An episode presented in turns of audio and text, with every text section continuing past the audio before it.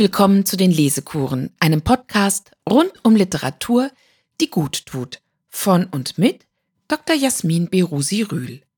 Heute unter dem Motto Jeder Ort hat seine eigene Stunde. Teil 1 zu der Erzählung Ein Südstaatenmädchen von Zelda Fitzgerald, übersetzt aus dem Amerikanischen ins Deutsche von Eva Bonnet, erschienen bei Manesse. Liebe Hörerinnen und Hörer, Heute gehen wir gen Süden. Dazu nehmen wir uns eine Erzählung von Zelda Fitzgerald vor, die den Titel trägt Ein Südstaatenmädchen. Im Original Southern Girl. Sie steht in dem Band Himbeeren mit Sahne im Ritz, der 2016 bei Manesse erschienen ist. Ich danke dem Manesse Verlag Zürich herzlich für die Erlaubnis, die Erzählung vorlesen zu dürfen. Das Buch Himbeeren mit Sahne im Ritz, in dem sie abgedruckt ist, ist ausnehmend hübsch gemacht, bis hin zu seiner Haptik. Ein matt, weich, glatter Umschlag, auf dem wir die obere Rückenansicht einer Frau sehen. Sie steht mit ausgebreiteten, auf einen Mauervorsatz gelegten Armen vor einem das ganze Bild ausfüllenden Spiegel, so dass wir auch ihr junges, teilnahmslos blickendes Gesicht sehen können. Über ihr spiegeln sich unzählige gläserne Kronleuchter. Sie muss in einem Ballsaal stehen. Ihr nackter Rücken ist gerahmt von zwei großen hellvioletten Straußenfedern. Und dieses zarte Violett wird aufgegriffen in der Schriftfarbe des Namens Zelda Fitzgerald und in der Farbe des pappenen Bucheinbandes, der zum Vorschein kommt, wenn wir die Schutzhülle abnehmen. Ein zart violettes Lesebändchen hat das Buch auch. Man möchte es gleich gar nicht mehr aus der Hand legen. Der Verlag wirbt damit, es sei ein Sensationsfund nun in deutscher Erstübersetzung. Diese Übersetzung stammt von Eva Bonnet und sie scheint mir wirklich gut. Felicitas von Lovenberg, die unter anderem als Literaturredakteurin der FAZ bekannt ist, hat ein anschauliches Nachwort beigesteuert. Für das Ganze hat man, wie gesagt, einen hübschen Titel gefunden. Himbeeren mit Sahne im Ritz. Wie Ihnen sicherlich geläufig ist, ist das Hotel Ritz in Paris ein französisches Grand Hotel und nicht bloß eines, sondern eben das Ritz. Berühmte Gäste wie Rudolfo Valentino, Marcel Proust und Coco Chanel haben es skizziert. Coco Chanel lebte dort. Der Hotelgast Ernest Hemingway wird oft mit dem Ausspruch zitiert, wenn ich von einem Leben nach dem Tod träume, dann findet es immer im Ritz in Paris statt. Und Lady Diana Spencer verbrachte im Ritz am 31. August 1997 ihre letzten Stunden. Der Buchtitel Himbeeren mit Sahne im Ritz ist kein Titel einer der elf abgedruckten Erzählungen. Er ist eine Paraphrase aus dem Anfang der Erzählung Die erste Revue-Tänzerin. Und diesen Anfang lese ich jetzt vor, damit Sie sehen, in welchem geschmeidigen Tempo Zelda Fitzgerald erzählen kann. Das Auffälligste an Gay war ihre Art. Man hatte fast den Eindruck, sie spiele sich selbst. Ihre Kleider und ihre Juwelen waren von ausgezeichneter Qualität, schmückten sie jedoch nur oberflächlich wie Lametta und Kugeln einen Weihnachtsbaum.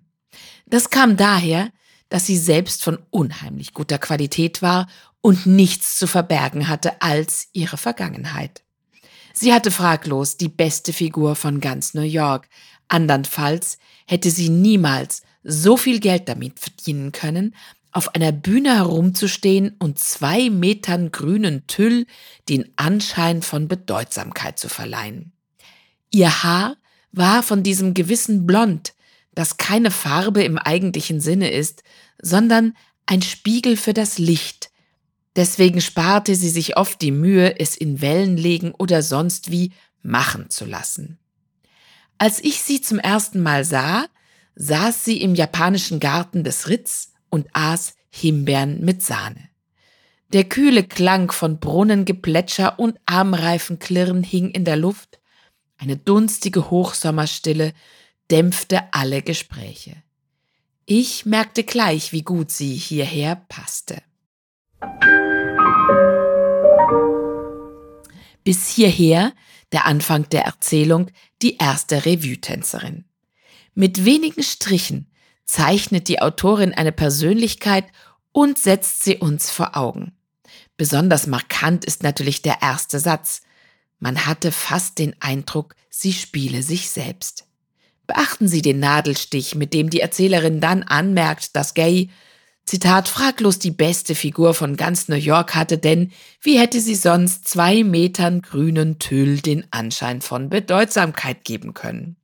Und der Leser fragt sich, welche Vergangenheit Gay wohl zu verbergen hat. Gegen Ende der Erzählung begegnet die Ich-Erzählerin Gay ein letztes Mal, Zitat, unter den Bäumen der Champs-Élysées.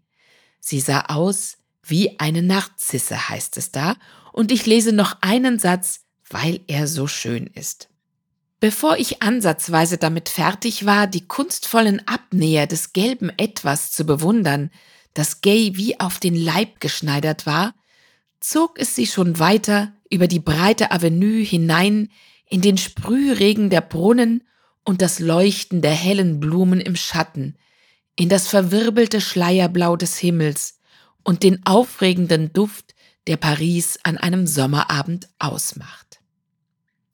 Das war jetzt unser heutiger Sommerabend in Paris. Dort in Paris hat Zelda Fitzgerald längere Zeit und immer wieder mit ihrem Mann, dem seinerzeit berühmtesten amerikanischen Schriftsteller F. Scott Fitzgerald, gelebt. Im Frühjahr 1928 zogen sie von Amerika wieder einmal nach Paris in die Nähe des Jardin de Luxembourg, in dem ihre Tochter Scotty spielen sollte. Doch Zelda schreibt in einem Brief an eine Freundin, wir bleiben scheint's nirgends lange genug, um feststellen zu können, ob es uns gefällt oder nicht. An und für sich gefiel es den Amerikanern in Paris sehr gut. Es ist bekannt, dass nicht nur ein Amerikaner in Paris gelebt hat, um einen Karlauer zu machen, mit dem ich auf George Gershwins berühmtes Orchesterstück An American in Paris anspiele. Das wurde 1951 Vorlage für den gleichnamigen Film von Vincente Minelli. George Gershwin war just auch im Jahr 1928 in Paris. Wie überhaupt die gesamten 20er Jahre seit dem Ersten Weltkrieg von Amerikanern geprägt waren. Zehntausende von Amerikanern zog es immer wieder für viele Jahre nach Paris oder an die Riviera. Sie genossen in Europa die Freiheit von der Prohibition und von Apartheid und Rassismus, denn in Paris konnte zum Beispiel Josephine Baker den ganz normalen Bühneneingang für Künstler benutzen. Durch die Amerikaner hielten die Rhythmen der Roaring Twenties Einzug in die Kabaretts, die Jazzmusik kam auf, Tänze wie der Shimmy und der Charleston und es entstanden eigene Mischungen aus französischem und amerikanischem Musik- und Tanzstil. Die Fitzgeralds waren mittendrin und Anstoßgeber. Der Begriff Jazzzeitalter wurde von F. Scott Fitzgerald erfunden. Er hat auch den Flapper propagiert. In dem Wort steckt Englisch to flap, flattern. Man denkt an junge, flügge Vögel, die die Flügel ausbreiten. So wurden schon früh weibliche Teenager bezeichnet. In den Zwanzigern entwickelte sich der Flapper zu einem Frauentyp und meinte die junge, hübsche, selbstständige Frau der Zwanziger Jahre mit kurzen Röcken und kurzen Haaren, die sich frech und keck über althergebrachte Regeln hinwegsetzt, raucht, sich schminkt, tanzt. So ein Mädchen war Zelda, als sie 1918 F. Scott Fitzgerald kennenlernte. Sie war wild und setzte sich schon als Kind über alle Regeln hinweg. Sie galt weithin als traumhafte Schönheit. Freilich sah das nicht jeder so. Die scharfzüngige Kolumnistin Dorothy Parker sah das anders. Zitat ich habe sie nie für schön gehalten. Sie war sehr blond, hatte ein Pralinenschachtelgesicht mit einem kleinen herzförmigen Mund, war ziemlich klein und hatte etwas Mürrisches an sich. Wenn ihr etwas nicht gefiel, schmollte sie, nicht gerade ein sympathischer Zug. Viele andere, außer Hemingway, der sie von Anfang an nicht leiden konnte, was auf Gegenseitigkeit beruhte, Viele andere also sahen das ganz anders. Die jungen Männer rissen sich um sie und vor allem F. Scott Fitzgerald fand sie hinreißend. Er hat seine Frau in vielen Erzählungen porträtiert, auch in dem Roman, für den F. Scott Fitzgerald besonders berühmt ist, Der große Gatsby, The Great Gatsby. 1925 erschienen, er gilt als eines der bedeutendsten Werke der amerikanischen Moderne und steht auf der Liste der 100 besten englischsprachigen Romane des 20. Jahrhunderts auf Platz 2 und da gehört er auch mindestens hin. Er steht hinter Ulysses und vor Lolita von Nabokov. Fitzgerald war außerdem der bestbezahlte Autor aller Zeiten, was die Honorare für die in Zeitschriften abgedruckten Erzählungen angeht, von denen er 165 im Laufe seines recht kurzen Lebens verfasst hat. Seine rauschendste Zeit hatte das Ehepaar Fitzgerald zwischen 1920 und 1930, also wahrlich in den Roaring Twenties. Und sie endete 1930 so jäh wie das Jazzzeitalter mit der Weltwirtschaftskrise. Doch das private Glück der beiden hatte schon 1925 nachgelassen. Die Erzählung Southern Girl, die wir heute kennenlernen, erschien zuerst im Juli 1929 in College Humor, das war zwischen 1920 und 40 ein populäres humoristisches Magazin, in dem auch Groucho Marx publiziert hat.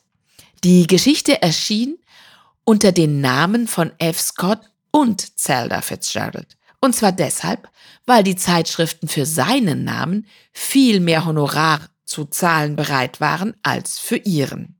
Darum sind einige ihrer Erzählungen auch tatsächlich nur unter Scotts Namen erschienen, worüber sich Zelda geärgert hat. Aber mit dem Geldausgeben waren die beiden Fitzgeralds auch so gründlich und flink, dass ihr der Kompromiss dann doch lieber war, als weniger zu verdienen. Zelda Fitzgerald. Sie wurde am 24. Juli 1900 mit dem Nachnamen Seire geboren in einer kleinen Stadt im tiefen Süden, und sie starb 1948. 70 Jahre nach ihrem Tod war sie plötzlich wieder da. Sie wurde zur Heldin eines Spielfilms und einer Serie namens Z. Und sicherlich ist das auch der Grund, wieso ihre Erzählungen nun erstmals ins Deutsche übersetzt wurden. Ich möchte mich mit Ihnen erst einmal ganz dieser einen Erzählung Ein Südstaaten Mädchen widmen. Sie ist 16 Seiten lang. Der erste Satz lautet auf Englisch The solid south stretches away for miles from Jeffersonville.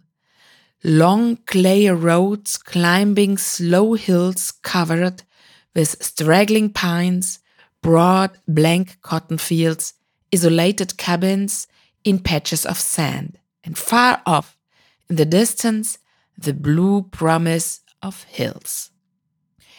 Ich glaube, das ist ein stoisches Englisch, das sich aus einem großen Wortschatz speist und von dem ich ohne Wörterbuch nicht viel verstehe. Es ist auch viel zu schwer zu sprechen. Für mich. Wir lesen es jetzt in der deutschen Übersetzung von Eva Bonnet.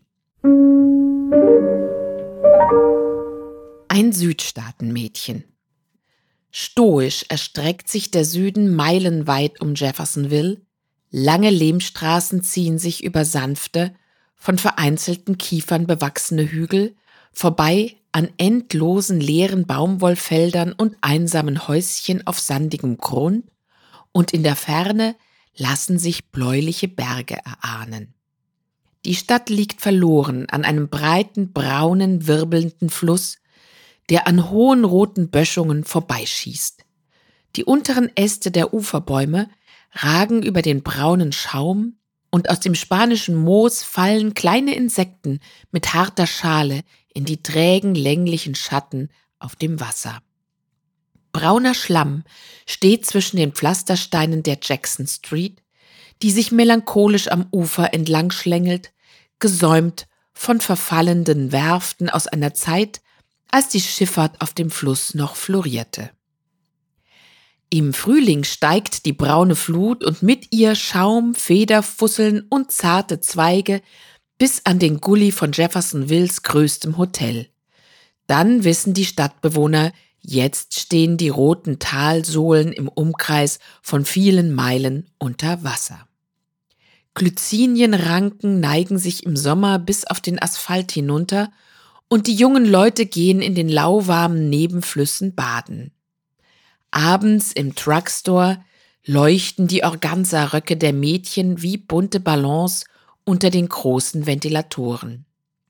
In der Dämmerung parken Autos in langen Reihen vor offenen Holzveranden und das Geklapper aus den Küchen, wo das Abendessen gekocht wird, zieht durch die weiche Dunkelheit hinaus in eine junge Welt, in der sich alles Leben im Freien abspielt. Telefone klingeln, die spitzenbesetzte Schwärze der Baumschatten spuckt junge Mädchen in Weiß und Rosa aus, die über letzte Flecken aus Licht dem Klirren mit einer Vorfreude entgegeneilen, wie man sie nur an Orten kennt, wo nichts passiert als das Angenehme. Und in Jeffersonville scheint praktisch gar nichts zu passieren. Die Tage verstreichen, liegen faul und flüsternd in der Sonne. Ein Lynchmord, eine Wahl, eine Hochzeit, eine Naturkatastrophe, ein wirtschaftlicher Aufschwung werden als gleich wichtig behandelt, als abgerundete, in sich abgeschlossene Ereignisse, die in der schweren, weichen Luft verstauben. Die lähmende Hitze lässt nur sporadische Anstrengungen zu, jeder Wettbewerb verläuft sich in Planlosigkeit. Kurze Unterbrechung. Im letzten Absatz erlebten sie den wunderbar trockenen Humor, der das Leben und die Wahrnehmung in Jeffersonville charakterisiert. Ein Lynchmord ist so wichtig wie eine Hochzeit. Es scheint praktisch gar nichts zu passieren. Schuld an alledem ist der Süden, die Weite, die Hitze, die Schwüle. Und so beginnt die Erzählung gleich mit dem Süden, der sich meilenweit um Jeffersonville erstreckt während die Stadt verloren am breiten, braunen, wirbelnden Fluss liegt. Es gibt in den USA acht Städte, die Jeffersonville heißen. Nur eine davon liegt im Süden, in Georgia. Aber Zeldas Jeffersonville ist erfunden, denn es liegt in Alabama, dessen Sonne auf Seite 59 den Rasen verdorren lassen wird. Aus Alabama, und zwar aus dem Städtchen Montgomery, kam Zelda Fitzgerald selbst. Dort schlängelt sich ungeheuer schlängelig der Alabama River samt anderen Flüssen durch roten Sand. Man kann das auf den Satellitenbildern deutlich erkennen. Zelda Fitzgeralds Prosa, die ausgesprochen deskriptiv ist, wird von den Rezensenten und wurde auch von ihrem eigenen Mann gerühmt für ihre sprachliche Schönheit und Farbigkeit.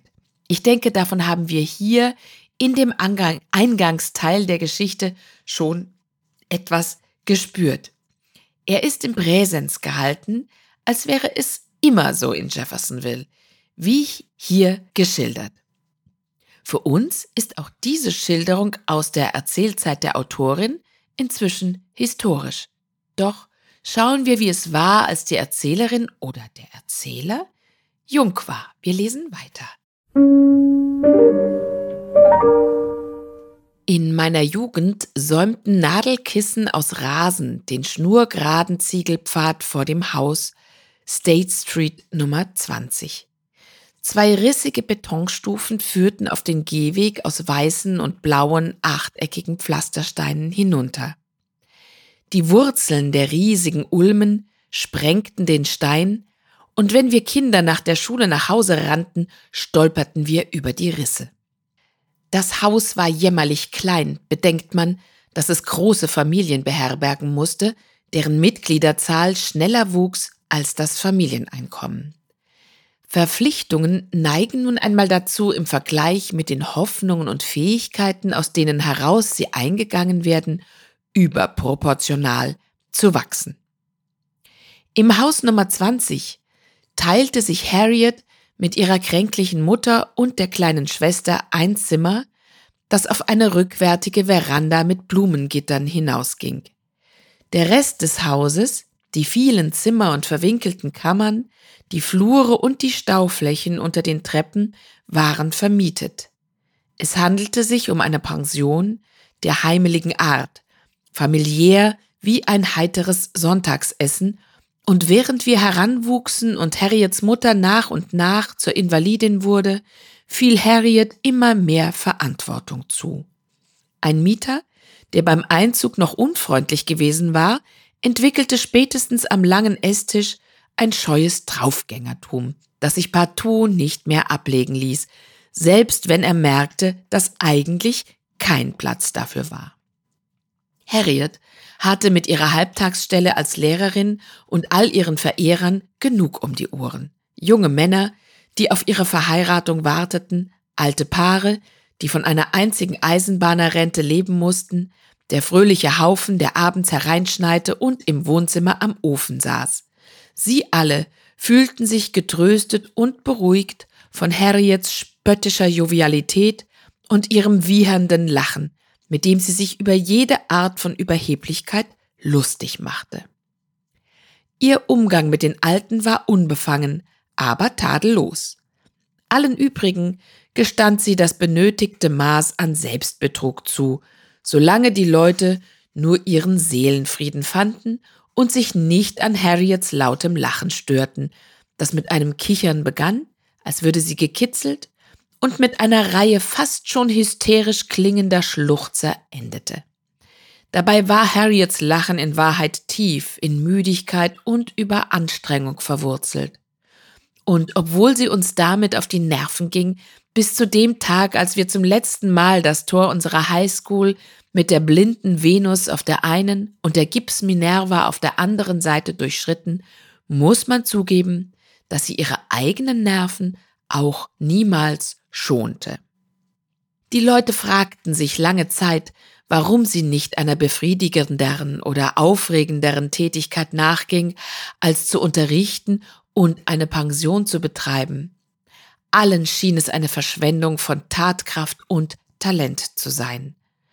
Wahrscheinlich lag es daran, dass Harriet unfähig war loszulassen. Sie konnte keine noch so kleine Idee oder Lebensphase aufgeben, bevor sie damit vollständig abgeschlossen hatte. In der Schule hatte sie gelernt, man müsse so lange an einer Sache dranbleiben, bis das gewünschte Ergebnis sich einstellte.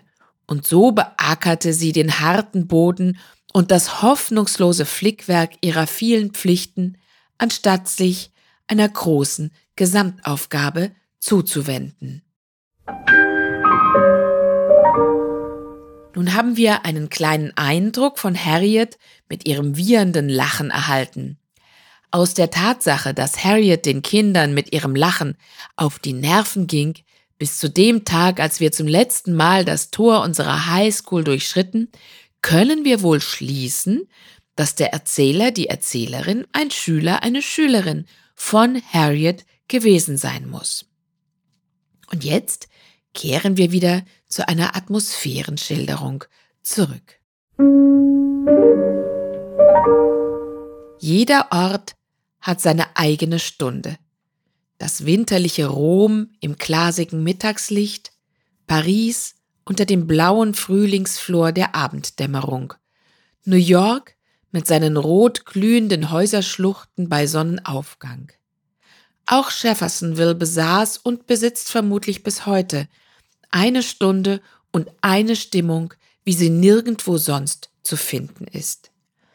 Sie setzte im Frühsommer gegen halb sieben am Abend ein, wenn die Straßenlaternen an den Kreuzungen flackernd erwachten, und sie dauerte an, bis die großen weiß glühenden Kugeln von innen ganz schwarz waren vor lauter Motten und Käfern und die Kinder von den staubigen Straßen ins Haus gerufen und zu Bett geschickt wurden. Die Blätter der Ulmen schablonierten ein schwarzes Fries auf den Gehweg, und hemdsärmelige Männer ließen hohe, warme, nach Gummi riechende Wasserbögen auf Prunkwinden und Bermudagras niedergehen, bis die Luft von einem frischen Grasduft erfüllt war und die Damen hinter den dichten Blumenranken eine kurze Weile ohne Fächer auskamen. Die ganze Stadt wartete auf die abendliche neun Uhr Brise und lag so reglos da, dass man die scharrenden Räder der Straßenbahn, die sich bergan mühte, noch sechs Straßen weiter hören konnte. Die Mädchen, die sich in den Häusern auf den Tanzabend vorbereiteten, hatten die Wahl zwischen schweißtreibender Hitze und den krampfartigen Windstößen aus dem Ventilator. Eines Tages, das Land war noch im Krieg und Harriet erst 19 und eine Novizin, was die abendlichen Vorbereitungen betraf, klingelte es an der Tür. Sie öffnete in blauer Pumphose und riesigem Badetuch, denn ein Klingeln um kurz vor neun konnte nur bedeuten, dass ein Telegramm abgegeben wurde oder etwas ähnliches. Jedenfalls würde man die Tür nur einen Spalt breit öffnen müssen. Harriet versteckte sich hinter dem Türblatt, streckte den Kopf dahinter hervor und erblickte Dan Stone, dessen Gestalt vom Flurlicht aus der Dunkelheit geschält wurde. Er war Soldat, groß und breitschultrig, hatte die muskulösen Beine eines griechischen Athleten, ein hübsches Ohio-Gesicht, ein kantiges Kinn und eine Arena voll weißer Zähne. Hinter ihm stand ein Mädchen.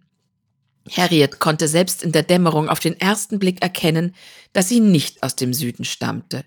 So wie ihr Haar glänzte, konnte es unmöglich jemals mit dem schlammigen Wasser eines Nebenflusses in Berührung gekommen sein und ihr dunkles, elegantes Kostüm saß tadellos, weil der Schneider nicht alle halbe Stunde eine Pause hatte einlegen müssen, um sich von der Hitze zu erholen.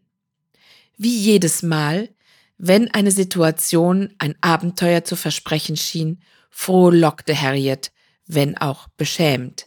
Sie lachte, er lachte, und ihre spontane Verschwörung waberte über die Veranda, bis selbst die grauen Augen hinter seiner Schulter sie bemerkten.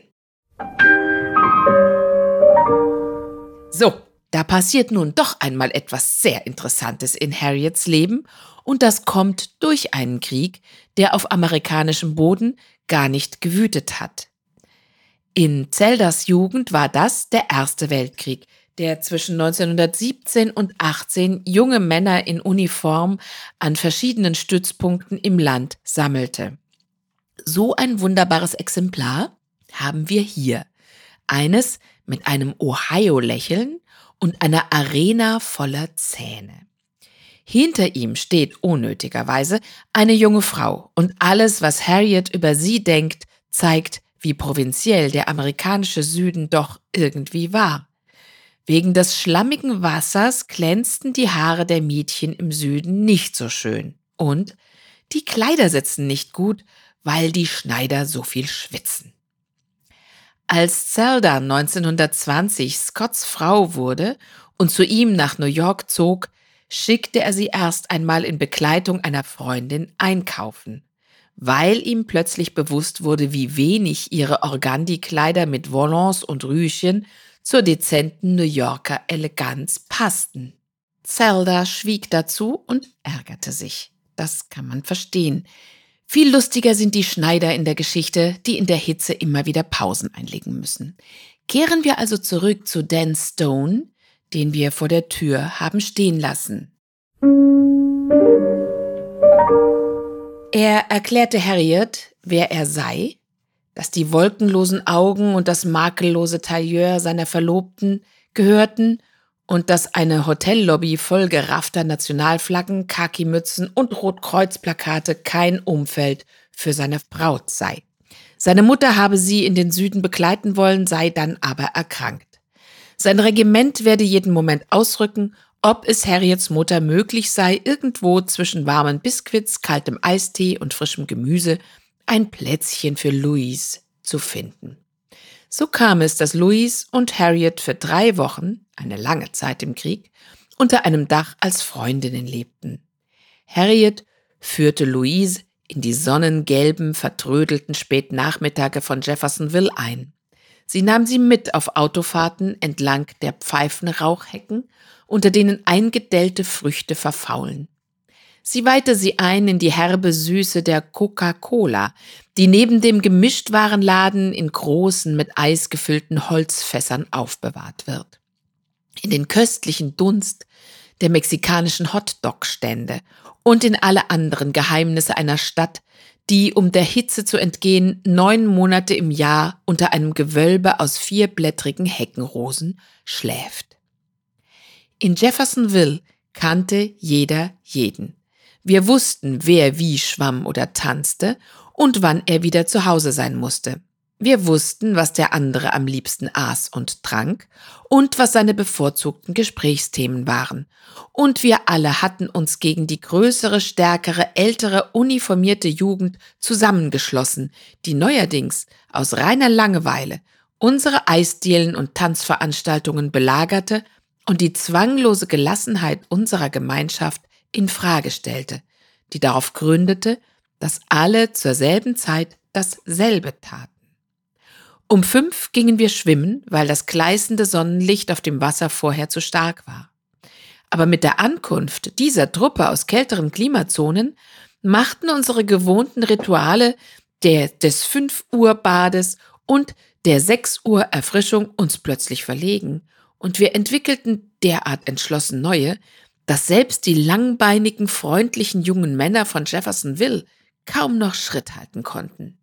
Kurze Unterbrechung, aus diesem Satz können wir schließen, dass die Erzählerin eine Frau bzw. ein Mädchen ist. Sie sagt, wir entwickelten derart entschlossen neue Rituale, dass selbst die langbeinigen, freundlichen jungen Männer von Jeffersonville kaum noch Schritt halten konnten. Und das, obschon sie so lange Beine hatten, das muss man sich mal vorstellen. Sie erzählt also aus einer Mädchengruppenperspektive an dieser Stelle.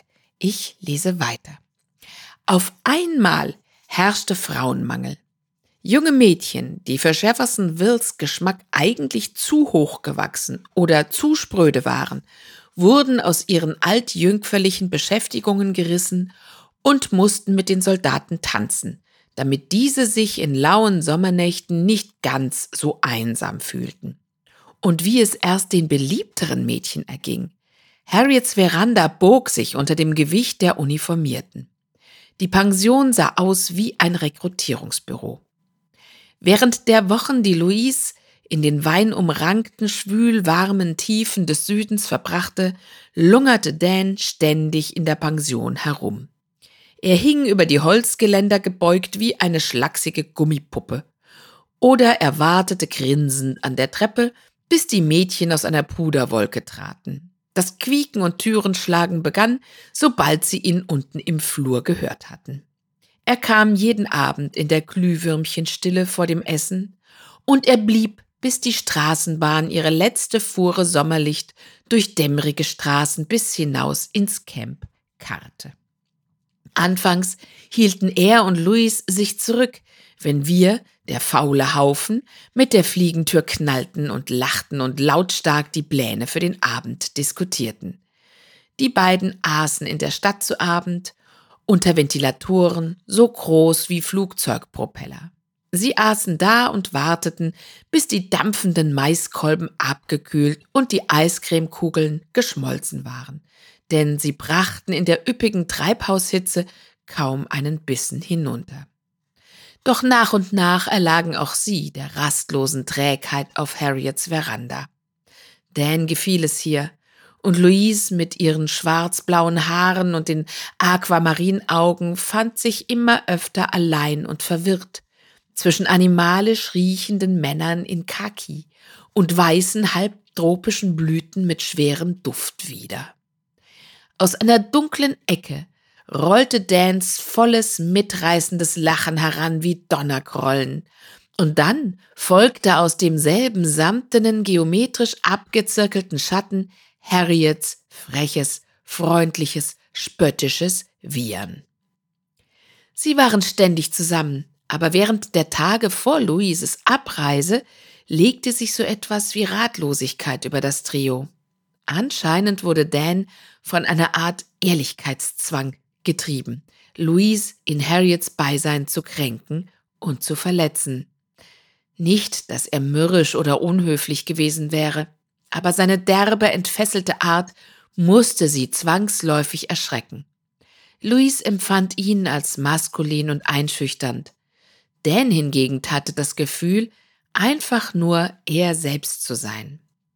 Sie konnten sich nicht einmal mehr darauf einigen, warum sie nicht mehr glücklich miteinander waren.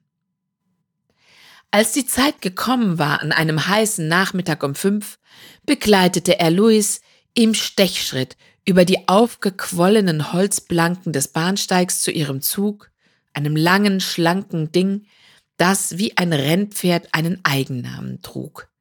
Bis zur Abfahrt saßen sie einander auf kratzigen, mit grünem Stoff bespannten, rußfleckigen Sitzen gegenüber und lösten die Verlobung.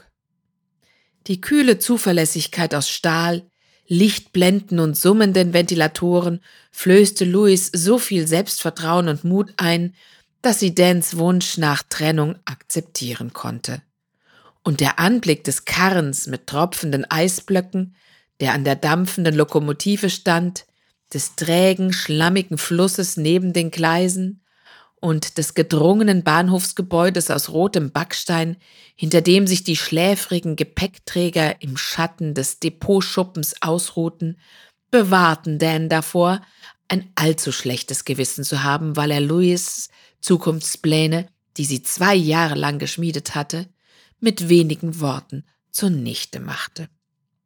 Als ein heiseres Einsteigen bitte vom hinteren Ende des Zuges über den Bahnsteig schallte, schwang Dan sich ohne Reue aus dem Waggon. Nur zehn Minuten später als üblich stand er wieder vor Harriets Haus, was in seinen Augen lediglich bedeutete, dass er seinen Stammplatz auf der quietschenden Verandaschaukel verloren hatte und Harriet ihr frisches Kleid aus rosa Organza schon zehn Minuten länger trug. Auf dem abwechselnd in Licht und Schatten getauchten Gehweg mischten sie sich unter die Flanierenden. Sie waren verliebt.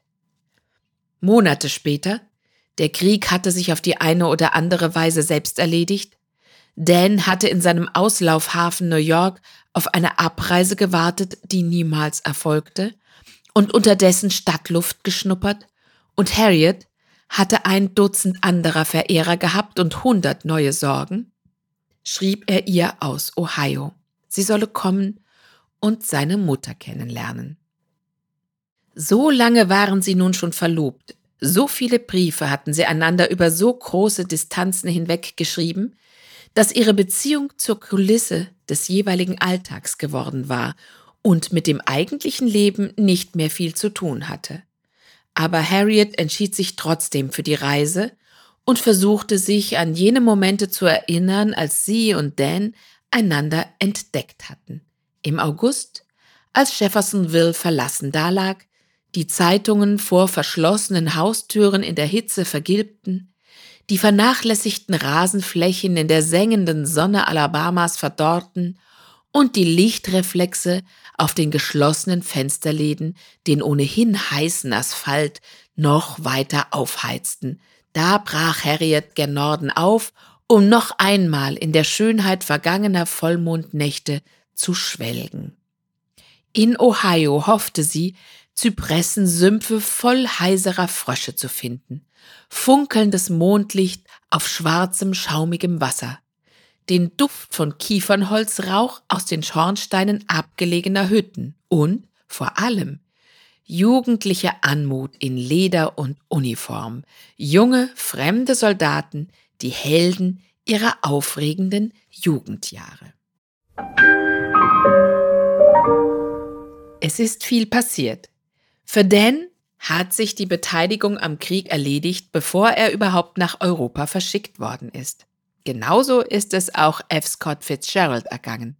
Es ist ihm nicht gelungen, als junger Soldat nach Europa in den Krieg ausgeschifft zu werden, was ihn sehr betrübt hat. Sein späterer Freund und Kollege Ernest Hemingway, dem Scott der selbst schon berühmt war, später freundschaftlich Verbindungen zu seinem Verlag und zu Zeitschriftenredaktionen vermittelte, hatte ihm mit seinen Kriegserfahrungen einiges voraus. Hemingway war 1918 Fahrer des Roten Kreuzes an der italienischen Front und wurde durch eine Granate verwundet. 117.000 amerikanische Infanteristen starben im Ersten Weltkrieg auf dem europäischen Kontinent. Die amerikanische Öffentlichkeit fragte sich am Ende dann doch, wofür? Vielleicht für die Revanchegelüste Frankreichs, für den Erhalt des britischen Empire, für die Bilanzen von JP Morgan, dem wichtigsten Kreditgeber der Alliierten und der amerikanischen Rüstungsindustrie? Das war jetzt ein Zitat von Ronald D. Gerste aus dem Artikel Washington vom 2.4.2017 in der neuen Züricher Zeitung anlässlich des 100-jährigen Jahrestages des Kriegseintritts der USA. Zurück zu unserer Geschichte. Inzwischen sind unsere beiden schon so lange verlobt, dass sie einander nur noch eine Kulisse sind. So entschließt sich Harriet, ihren Dan zu besuchen. Aus Alabama nach Ohio fährt man über 1100 Kilometer. Ohio liegt ja im mittleren Westen der USA und ich fürchte, Zypressensümpfe und heisere Frösche wird sie dort nicht finden. Was ihr stattdessen begegnet, ist eine Art Zusammenstoß der Kulturen. Doch an dieser Stelle unterbrechen wir diese Lesekur. Im zweiten Teil lesen wir die Erzählung zu Ende und erfahren noch mehr über die Autorin Zelda Fitzgerald. Und nun, in der Pause, trinken wir vielleicht eine kalte Cola und hören Musik aus den 20er Jahren.